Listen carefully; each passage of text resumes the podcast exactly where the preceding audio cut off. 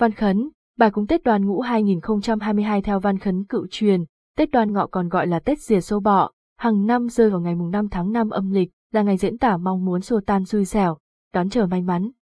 Tết Đoan Dương là một ngày lễ rất đặc trưng và được phổ quát người coi trọng. Vào ngày Tết Đoan Dương, thường diễn ra phổ quát phong tục tập quán tốt đẹp, mang đậm bản sắc văn hóa dân tộc, cùng tìm hiểu thêm về ngày Tết đặc biệt này cũng như ngày diễn ra trong năm 2022 nhé. Dịch vụ tổng hợp tiếng nói được cung cấp bởi Trung tâm Không gian mạng Viettel.